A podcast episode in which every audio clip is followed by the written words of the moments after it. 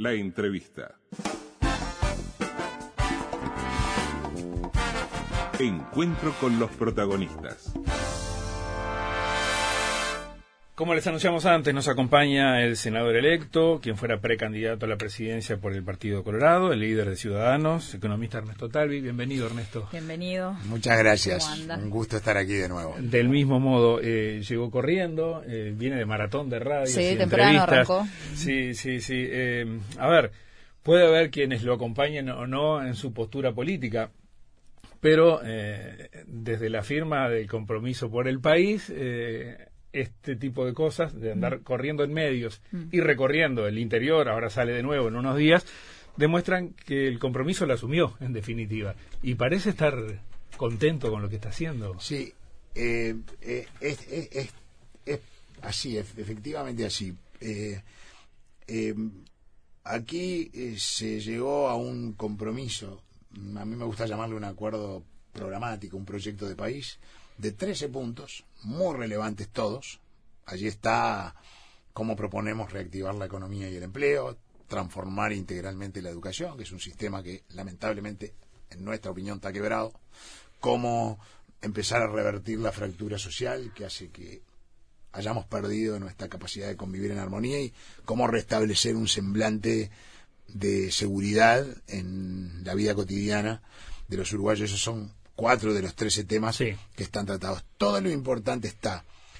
Y la satisfacción más grande es que diría que los buques insignia de la del pequeño país modelo, que era el programa del Partido Colorado, quedaron reflejados en ese programa y por ende nos sentimos muy orgullosos de, de lo que quedó y lo estamos defendiendo y promoviendo con, con entusiasmo Además del hecho que no hay ningún principio ni valor importante para un ballista que haya sido vulnerado. Ahí hay un capítulo entero de la agenda de derechos. Y quedó bien claro que en la agenda de derechos vamos solo para adelante. Igual tuvieron que negociar, Talvi, las medidas que había inicialmente que tenían que ver con lo que proponía el senador Larrañaga, ¿no? Ahí tuvieron que sentarse a hablar. En materia de seguridad. De seguridad. En estas construcciones colectivas, eh, uno nunca eh, termina poniendo todo lo que quiere ni sacando todo lo que quiere. Por eso es una construcción. Está bien, porque cada uno de los que está allí sentado a la mesa está representando mm. a ciudadanos concretos que les pidieron esa representación. hay que tejer, hay que bordar. Eh, lo importante para mí no es el proceso, sino que es lo que queda. Y lo que queda es algo con lo, de lo que los colorados, al menos ballistas, nos podemos sentir este, muy orgullosos. Es un proyecto que nos refleja y que, y que creemos que el país necesita. Entre las cosas que quedan, ahora vamos a hablar un poco más, pero eh, hace unos días cuando se, se, llegaba al documento final y uno lo podía comparar con el borrador, decíamos que los 300.000 votos del Partido Colorado, eh, dentro de ellos los 141.000 de ciudadanos, eh, lo, los habían podido hacer valer a la hora del acuerdo cuando uno veía los puntos, por ejemplo, del capítulo 8 de Transformar la Educación comparados con los puntos del programa Ciudadanos. Y ahí creo que esto refleja lo que tú decías antes, Ernesto, a propósito de ser contemplado. Creo que lograron un avance importante en esa materia en cuanto a que buena parte de aquello que ustedes pensaban, e incluso cosas que ustedes consideraban que podía generar más dolores de cabeza que beneficios, por ejemplo, el rol que podían tener los docentes en los concentrados, se quitaran. Eh, no conocemos y quizás con el tiempo uno vaya conociendo más los entretelones será muy importante, no tanto, de cómo se negoció, pero finalmente llegaron a incluir todo esto. Se, se, incluyeron, yo creo que ahí también hay que darle el crédito y el mérito, porque esto es una cosa de dos vías. Al que admitió, al que recibió. Al, al, doctor Lacalle, porque el Partido Nacional mandó, porque tiene el derecho de ser hermano, porque, porque es la mayoría dentro de la coalición y es quien encabeza. Entonces, mandaron una propuesta inicial que además ya contemplaba bastante algunas propuestas de los otros partidos. Y luego, mm, debo confesar que fue un proceso extraordinariamente más fácil que el que yo imaginaba. En nueve días quedó saldado. Y yo creo que porque primó un espíritu de grandeza, nadie mm, hizo problema por detalles. Y eso que es bastante detallado el documento, porque no son 13 puntos genéricos, está bastante detallado qué es lo que se va a hacer. Y creo que también hay algo que que tiene que ver con el hecho que los déficits que van a quedar de estas gestiones de gobierno eh, están bastante claros y que los desafíos que tenemos por delante también. Yo creo que eso facilitó facilitó el proceso, pero hay muchas cosas que quedaron en el documento final que no, no son tampoco mérito exclusivamente nuestro. Pablo Mieres eh, y el Partido Independiente mm, tiene muchas afinidades con muchas de nuestras propuestas, así que, que también creo que, que es mérito de ellos. Eh, en lo que no comparto del todo es la profundidad. Eh, hay puntos en los cuales son han, han ido bastante al detalle. En otros eh, parecen eh, quedarse solamente en enunciados y en algún caso este, demuestran la voluntad de ir en, en- en tal dirección, pero a mi gusto le faltarían un poco más de detalles. Eh, fue es- esto es producto precisamente de tener que juntar cuatro o cinco posiciones y que cada uno medianamente se sintiera contemplado. En algún caso puntual puede ser, eh, no, no digo que no, pero en general un acuerdo programático, Sí. eh, de la misma forma que, que un programa de gobierno, eh, en fin, uno mira cualquiera de los programas, pero el Frente Amplio también tiene aspiraciones, uno no pone el texto de las leyes y los No, está bien, en pero, pero encontrarse, Ernesto, con un, por ejemplo, impulsar el cooperativismo. Sí, bien, estamos todos de acuerdo. ¿Qué quiere decir?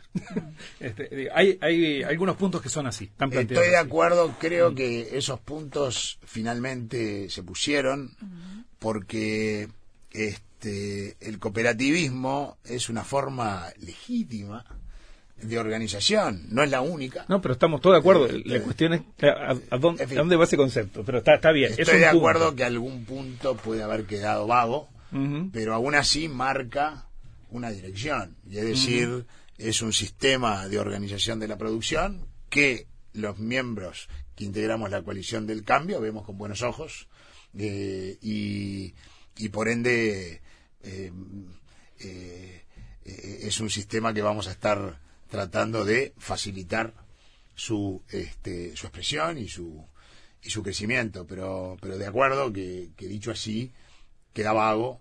A veces los programas lo son y yo siempre le digo a quienes los leen eh, lo importante después de leerlo es si te quedó claro en qué dirección sentís que va a caminar el país. Hay un sentido de dirección hay un destino hay un mapa de ruta más o menos claro de cómo vamos a navegar hacia ese destino si la respuesta es sí cumplimos con el cometido después el detalle definitivamente queda para la acción propia de gobierno que implica lidiar con un montón de complejidades que no se pueden poner en un documento que tiene que marcar un rumbo y marcar el mapa de ruta de cómo llegar a ese a, a ese destino. Quedándome por un instante más en la Sí. educación, en ese punto 8. No está la Universidad de la República nombrada ahí.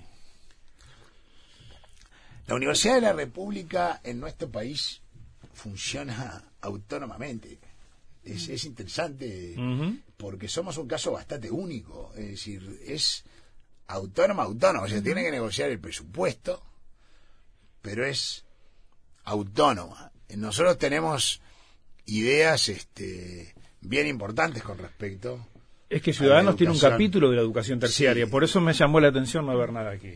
La educación, algunas cosas, eh, en una nota que nos hacían anteayer, eh, nos decían que, que no había quedado y que tampoco había mucho en, en- en otros programas el tema de la ciencia, tecnología y la Sí. innovación. Es verdad. Yo dije, pues, reconocía que quizás Sí. con el con el deseo de sacar esto lo antes posible fue una omisión. Debiera ser el punto 14 porque porque de hecho vamos a promover muy activamente sin comprometer plata, porque acá se compromete plata antes de saber qué queremos hacer.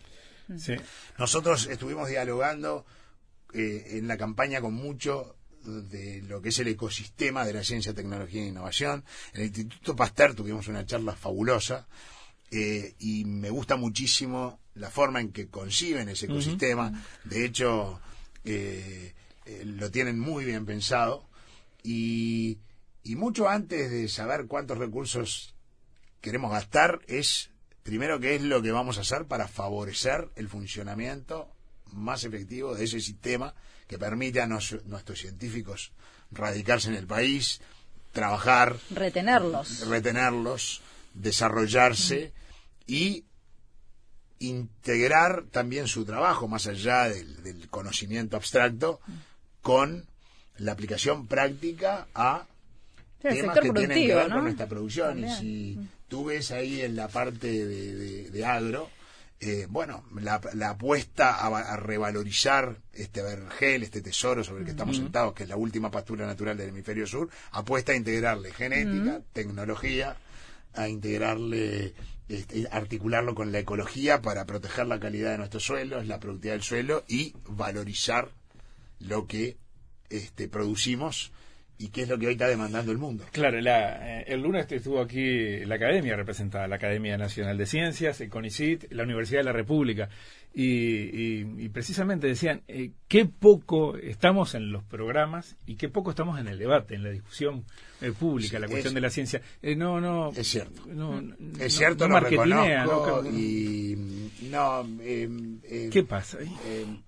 eh, creo que, que estamos omisos. Eh, la verdad que no puedo decir otra cosa. Yo lo único que puedo decir que viniendo de la academia, porque a eso dediqué Ujú. mi vida, Sí. sí. comprometida con la investigación social en, en políticas de gobierno, eh, la comunidad científica va a tener va a tener a alguien con quien se van a sentir muy representados. Eso es una agenda que vamos a empujar porque entendemos que, que por allí va el futuro. No solamente eh, que la industria del conocimiento y de la ciencia sea parte de nuestra matriz productiva, sino que eso derrame sobre producciones más tradicionales que en última instancia este, nos van a permitir eh, también valorizar nuestra producción. O sea, No- que tiene una dimensión Sí, sí. este, que, que tiene valor en sí misma, pero también una dimensión productiva que este, es también, también muy importante. No está explícito en el 8, en transformar la educación,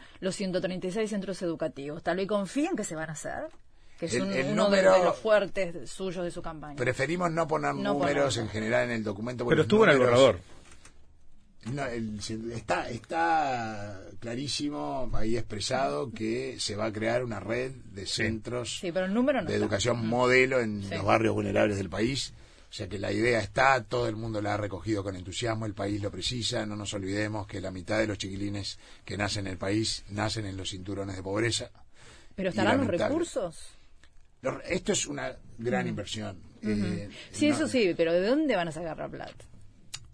es- esto eh, es como digo, cuando una cosa es gasto, Mm. es sacar plata, pe- pedirle plata, si uno, en la vida normal, si uno va y pide un préstamo, decirle, mira, me voy de viaje.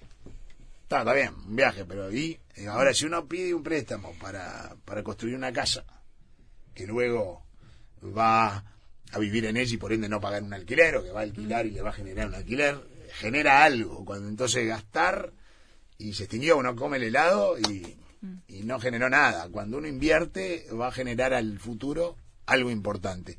Cuando se invierte en educación, eh, vamos a tener que gastar, obviamente, recursos, si fueran los 136 liceos, 160 millones de dólares por año, pero lo que vamos a obtener a cambio es que chiquilines que hubieran desertado el sistema y hubieran terminado en la informalidad, en la changa, en el delito, en la droga, en el MIDES, van a terminar en la UTU, van a terminar en la universidad o en un trabajo formal. Cuando uno toma en cuenta eso, un proyecto de esta naturaleza se paga solo en 12 años, cuando empieza a dar sus frutos, y se paga tres veces en 25 años. Si eso ocurre, es decir, yo lo que preciso son recursos para ahora, porque para el futuro se van a pagar con el ingreso de todos estos muchachos que no hubieran ingresado un trabajo formal, van a estar aportando al BPS, van a estar aportándole al Estado, etcétera, eh, impuestos. Eh, uno va a un banco de desarrollo, el BID, el Banco Interamericano de Desarrollo, el ACAF, el Banco de Desarrollo de América Latina, y dice, mira, tengo este proyecto.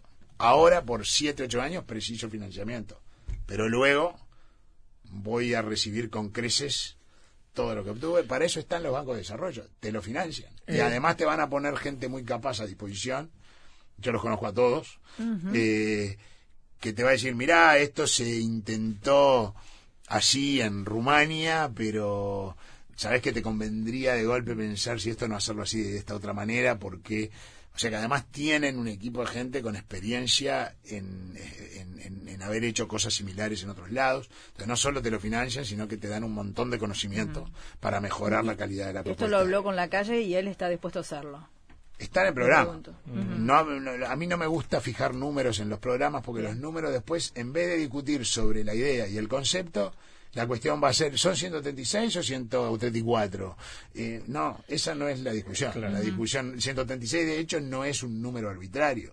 Nosotros determinamos eso sobre la base del número de chiquilines que sabemos están en riesgo de desertar el sistema, que son unos 80.000. Y como cada uno de estos liceos, dado los estudios de tamaño óptimo van a ser para 600 alumnos de primero a sexto, bueno, precisamos 136 para atender a los 80.000 chiquilines que están en riesgo de desertar el sistema. Entiendo eh, la cuestión de no poner los números, ¿no? Lo mismo se hace con los 900 millones que plantea eh, su colega Ar- Arbeleche, que en, eh, en cuanto a recorte del gasto de ahorros que se pueden hacer y que el número específico no está. Pero volviendo a lo de los centros educativos, Ernesto, eh, ¿es válido usar mecanismos como PPP para llevarlo adelante? Por ejemplo, hoy algunos de los proyectos de PPP que están en este momento en trámite apuntan a, a Centro de Educación y CAIF. El- Es válido. eh, es ¿Lo válido. considera una herramienta para Sí, su sí, proyecto? Todas las herramientas están Sí. a disposición. A mí en esto me gusta mucho usar los bancos de desarrollo, Sí. porque para eso están.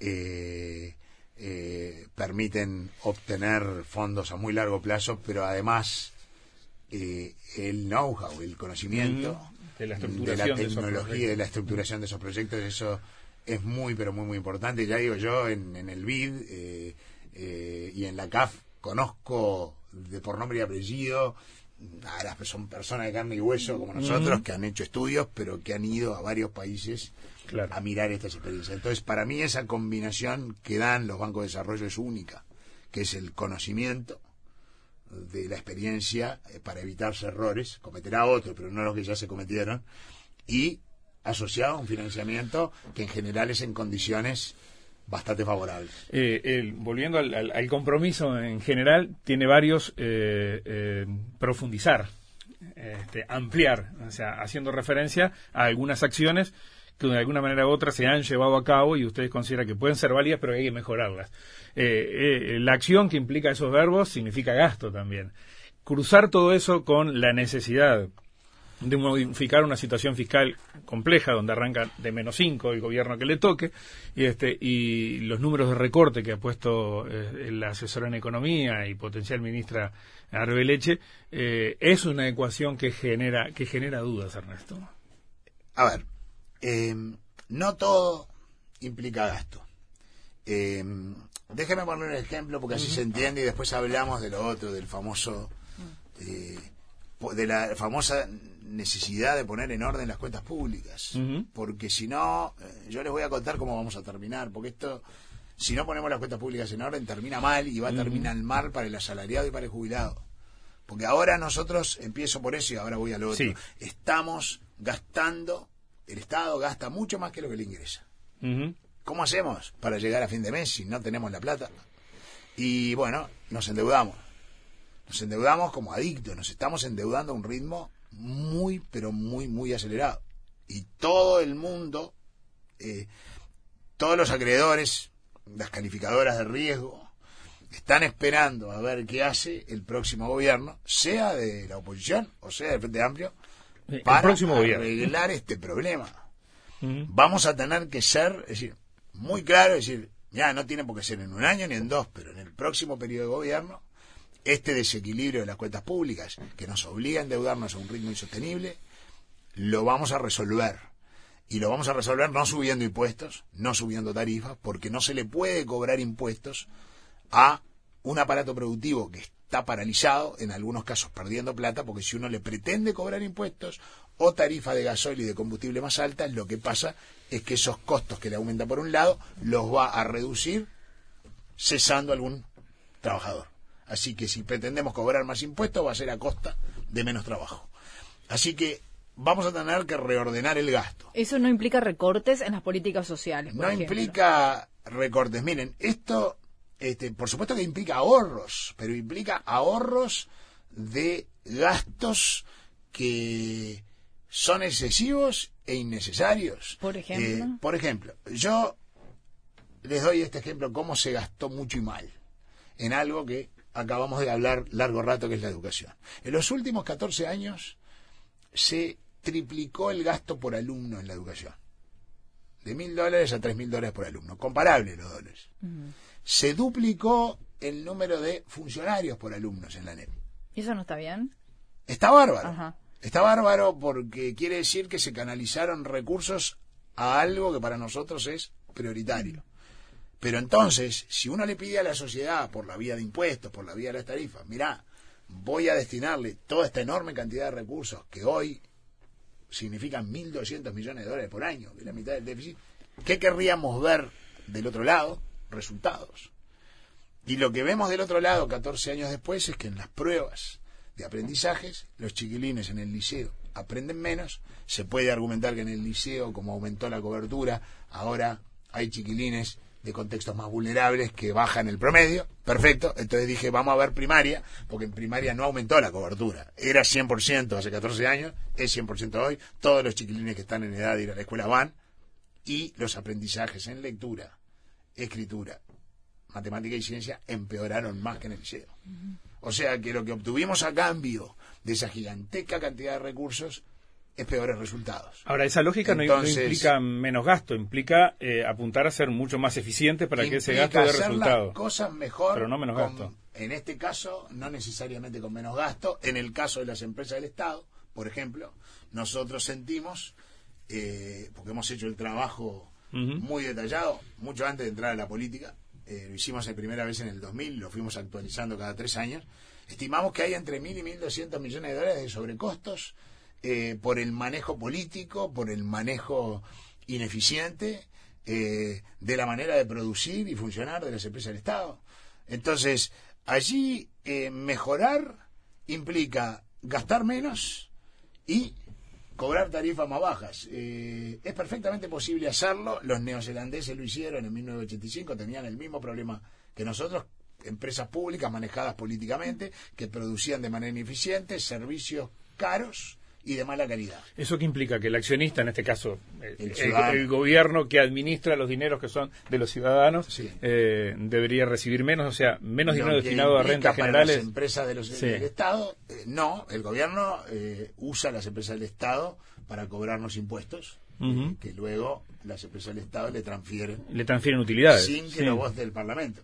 Lo Ujú. vota un directorio, votame un aumento en las tarifas eléctricas y cada uno de nosotros pagamos un impuesto que no fue votado por el Parlamento, algo profundamente irregular.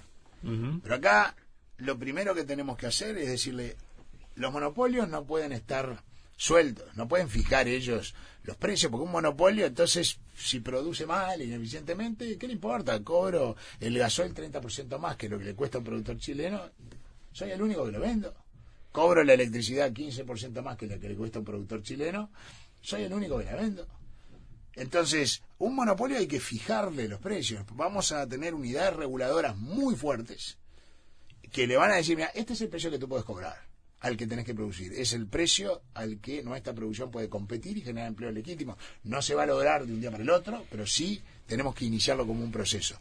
¿Cómo hacemos para que las empresas no pierdan dinero produciendo a precios competitivos para nuestra producción? Bueno, primero y antes que nada, esto lo hicieron los neozelandeses, directorios integrados y altas gerencias integradas por personas enormemente competentes en el manejo de organizaciones complejas.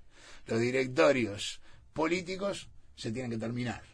Tiene que haber control político porque el Estado es el representante del accionista, pero una gestión profesional y completamente separada de cualquier tipo de injerencia ni de decisión política. ¿No va a haber ningún integrante político en los directorios? Entonces, tal vez. Puede haber integrantes políticos acá, pueden ser políticos, técnicos, académicos, profesionales, pero idóneos. Ahora, si hay alguien que ejerce en nombre del Estado y por ende de los ciudadanos uruguayos la función de Contralor, puede ser miembro del directorio o, como nosotros proponemos, esa función de Contralor puede estar asentada en el Poder Legislativo. El Contralor hay que hacerlo. Y de hecho, en Nueva Zelanda, y a mí me encanta el sistema, lo hemos analizado y luego adaptado, el Contralor es tal que a fin de cada año se hace una evaluación a ver si el directorio cumplió con los objetivos trazados y si no los cumplió, adiós que te cure Lola. Eh, reemplazan a los responsables por otros capaces de ¿Y eso no, va a tener un costo político? ¿Piensa que se lo van a llevar? Todo lo que vale la pena en la vida cuesta. Este, el país no se puede dar el lujo de estar produciendo eh, gasoil, electricidad, servicios públicos por encima de lo que le cuestan a nuestros competidores. eh, porque entonces nuestra producción no puede competir. O sea, nos están cayendo cadenas productivas enteras que son un lujo en materia de rentabil- de, de, mm, calidad y de productividad, como es la cadena rosera, la cadena lechera. Y, y- y estamos perdiendo un capital productivo extraordinario, 500 tambos familiares cerrados, familias rurales que sabían el arte de ordeñar vacas, que, que no es simple, y es sacrificado, que tienen que dejar el campo, migrar, terminar en un cinturón de pobreza de Montevideo revolviendo basura en un contenedor. ¿Por qué? Si sabían ordeñar vacas, ¿por qué? Porque le cobramos el gasoil 30% más caro y la electricidad 10% más cara. Tuve hace dos semanas en la siembra del arroz eh, el arroz emplea mucha gente. Emplea, en la parte rural emplea un trabajador cada 40 hectáreas. Para que se hagan una idea, la ganadería emplea un trabajador cada 500. Ese es mucho más Eh, intensivo. muy intensivo en mano de obra. Tienen los molinos, que son también muchos empleadores. Cultivábamos hace cinco años 200.000 hectáreas, estamos en 120.000. Los molinos se están cerrando. En la cuenca lechera y en la cuenca rosera, los pueblos se están transformando en ciudades fantasmas porque no hay empleo.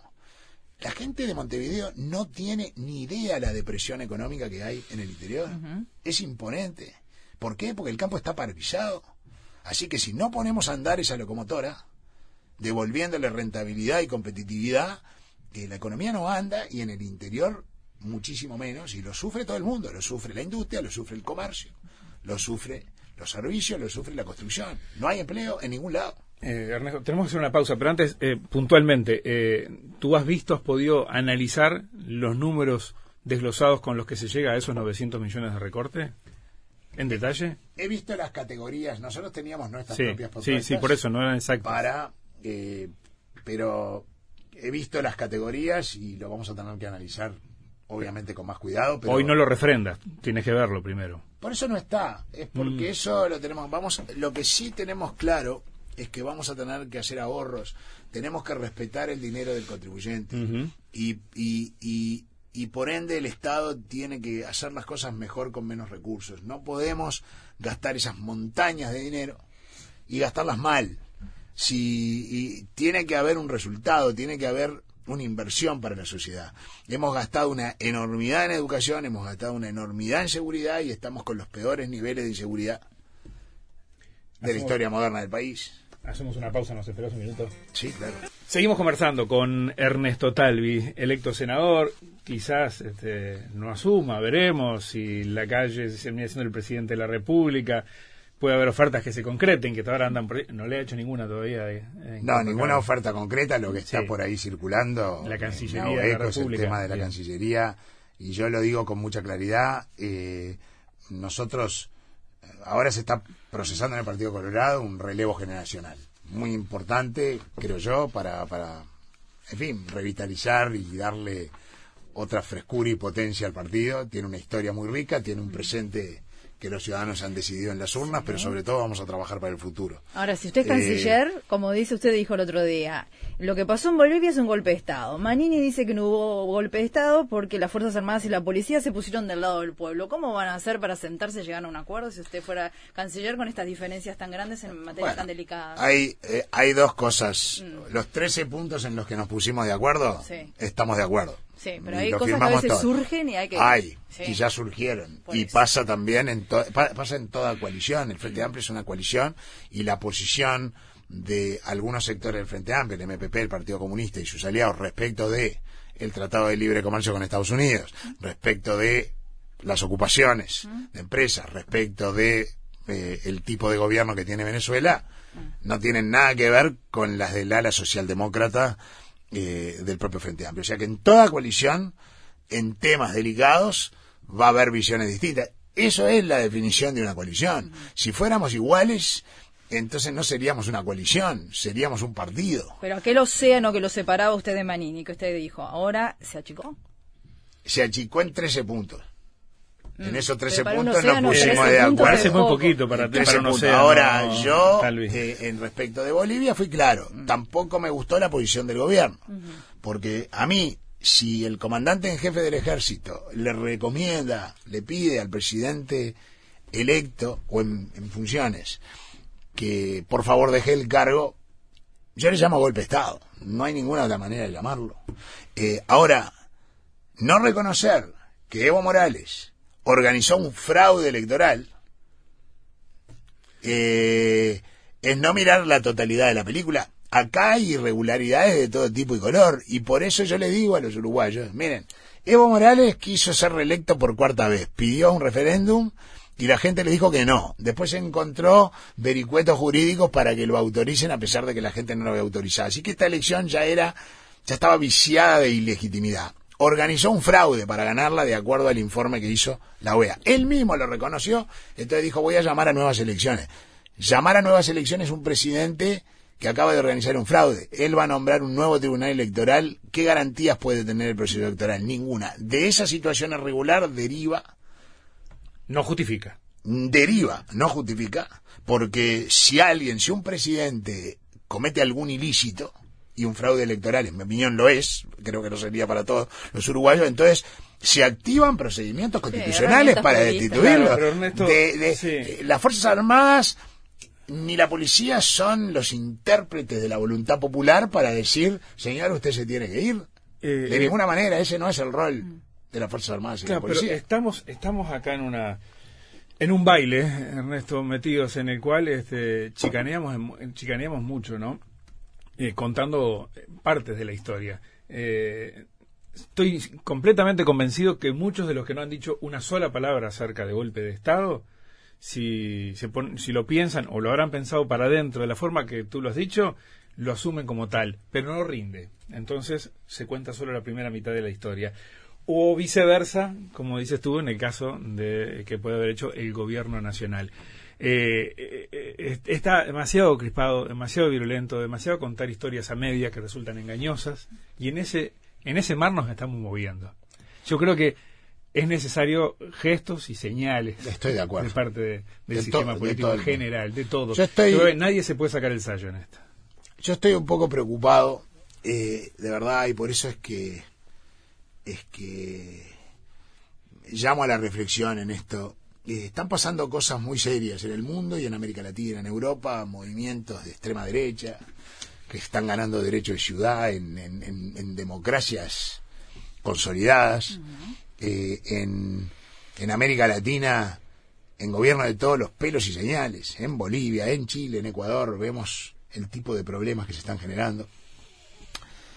Nosotros tenemos una democracia ejemplar, una democracia ejemplar, realmente ejemplar. Tú me lo comentabas fuera de micrófonos, o sea, eh, y hablábamos, en 16 meses de campaña no hemos tenido un solo incidente. Y te habrás cruzado muchas veces con, cruzamos. con religionarios o, o gente de otros partidos. Si yo me Sí. cruzo por un club de la calle, o de toda la campaña del Frente Amplio, esto que el otro, nos saludamos. Somos adversarios, pero estamos en el, compitiendo, pero somos en el mismo, estamos en el mismo barco. Entonces yo creo que, por ejemplo, la vicepresidente Topolansky, que no solo tiene un rol político, tiene un rol institucional, no puede decir si gana la oposición, aquí va a haber movilizaciones masivas, va a haber inestabilidad. El PIT-CNT, nosotros tenemos un sindicalismo bastante maduro, inteligente, eh, y uno los- lo tiene claro cuando conversa mano a mano. Eh, no puede tampoco estar insinuando de que de ganar la oposición aquí van a ser va a haber inestabilidad de todo tipo, insinuando que acá somos una suerte de conspiración del mal, lo dijo ayer Daniel, que no le queda bien a Daniel andar Martínez diciendo esas cosas, si a la calle no le importan los pobres, a la calle solo gobierna para los poderosos, es una ofensa, es un insulto a todos los que estamos en la coalición. Yo creo que cuando un partido le toca perder, tiene que irse con dignidad y con espíritu republicano. No podemos transformarnos en el peronismo argentino que dice si no gobernamos nosotros rompemos todo. Ahora, usted pero ha fue, habido- fue claro, duro. Porque ha habido despistes en todo sentido. No, No, Sí. claro, el tuit suyo, ¿no? Cuando se nombra a, como posibles ministros a Mujica y también a Astori. Usted salió fuerte allí con ese tuit que generó mucha repercusión, ¿no? Citando milicias nazis. Sí, fue infeliz ¿Por qué eso, ¿no? eso? A ver, eh, quise trazar un paralelo entre, es decir, las fuerzas Sí. que se sienten derrotadas recurren a su veterano.